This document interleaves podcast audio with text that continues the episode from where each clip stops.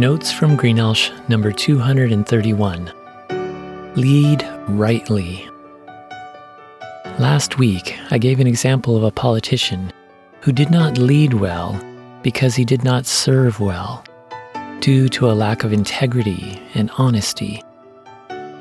Our society needs trustworthy, courageous, moral leaders. Do you consider yourself a leader? If not, why not? Everyone leads in some way. No matter what your age is or what your sphere of influence includes, you have some type of responsibility and people who look up to you in various ways. Thus, it's worth considering how to lead effectively. This week, I read a short account in the Bible of Josiah, a king of Judah around 641 BC. Even though he became a king at the age of eight, he quickly surpassed his father and grandfather in being a strong, moral leader who served well.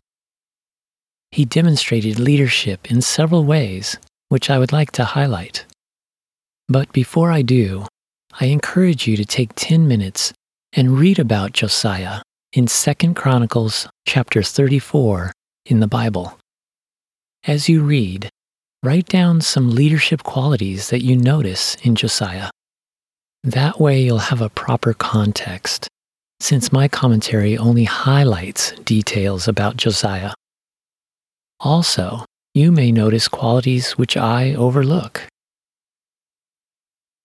Principles of Leadership from King Josiah. In contrast to his father and grandfather, Josiah did what was right in God's eyes and led the nation of Judah away from idolatry and back to worshiping the one and only true God. Following are seven leadership qualities I see in Josiah and desire to apply in my life. 1. A leader seeks God, realizing it's never too early or too late to do so. Josiah began seeking God at age eight.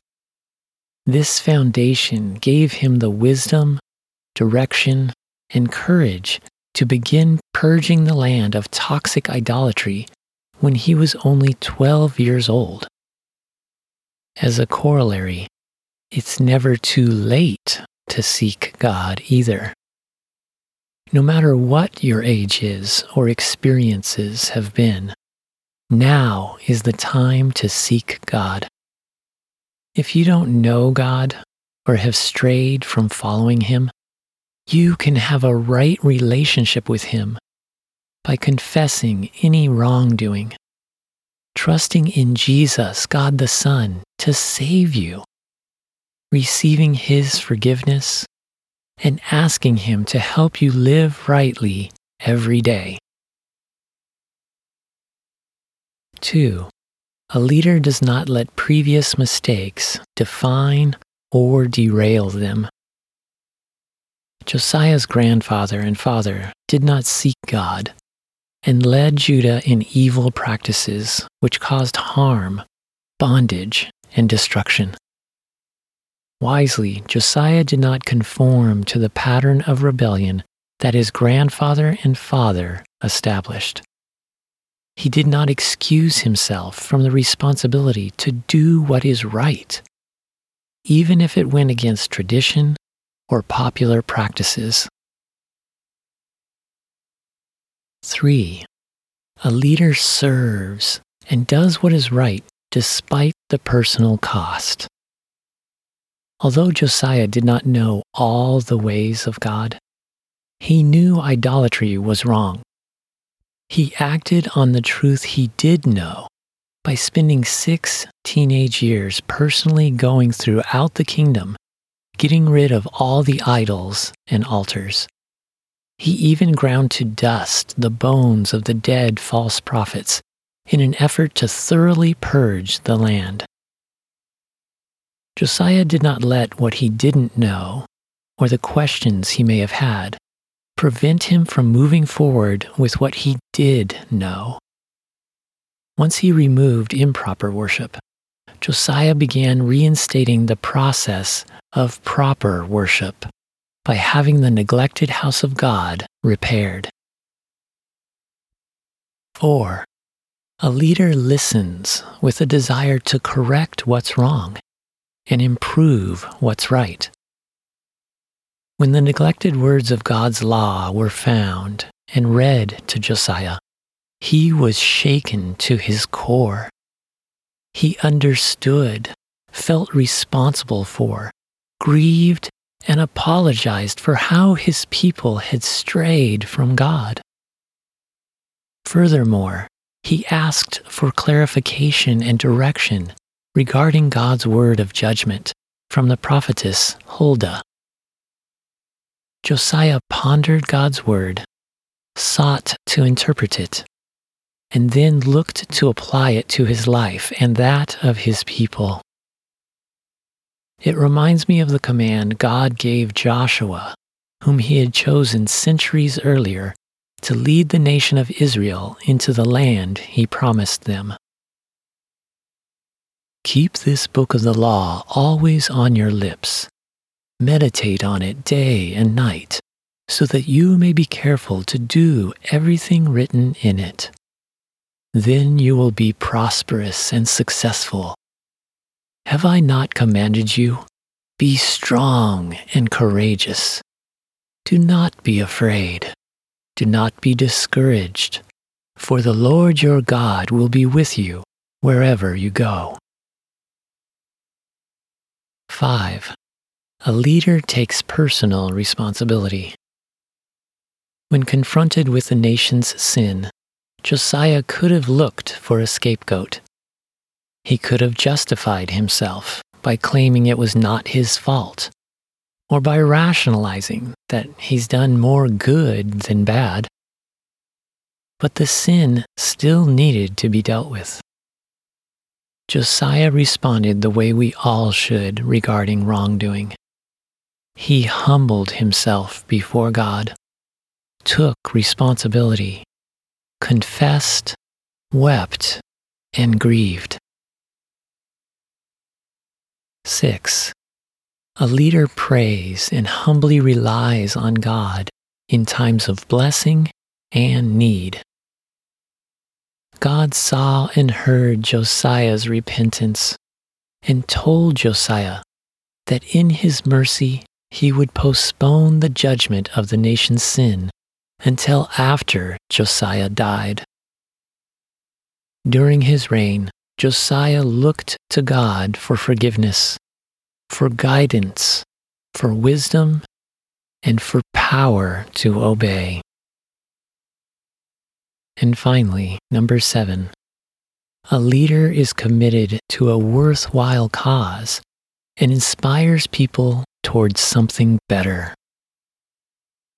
The first time Josiah heard God's word, it was read to him. But when he reinstated proper worship of God amongst the people, Josiah himself read God's word to the people. Then he made a personal covenant before God and all the people to follow God and keep his commandments.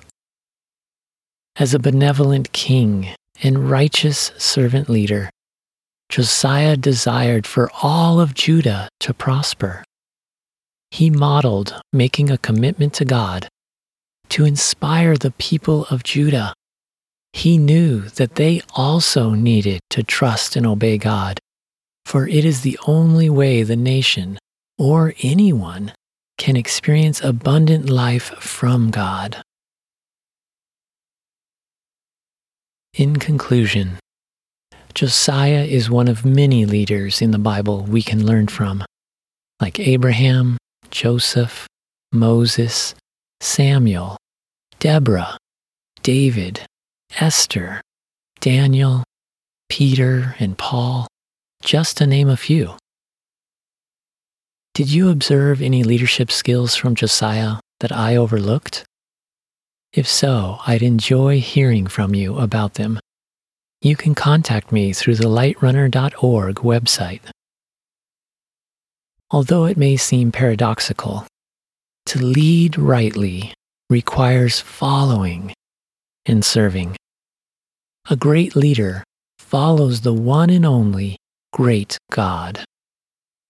From that divine relationship, they learn the humility, virtue, wisdom, courage, and power to lead others to follow God, which is the greatest relationship and pursuit anyone can experience.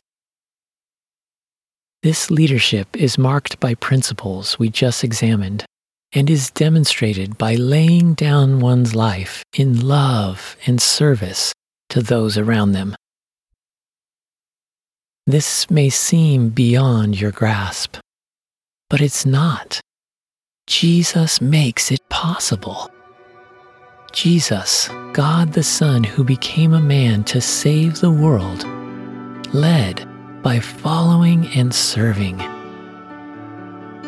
Out of love, Jesus did and said all that God the Father commanded him. He didn't act on his own. He didn't come to be served, but to serve and lay down his life for others.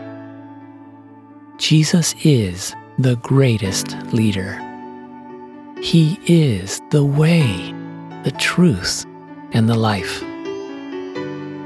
By leading rightly, He made it possible for you to do the same. If you trust and obey Jesus, He enables you to live rightly with God, to lead, and to serve so others can find new, transcendent life with God now and forever.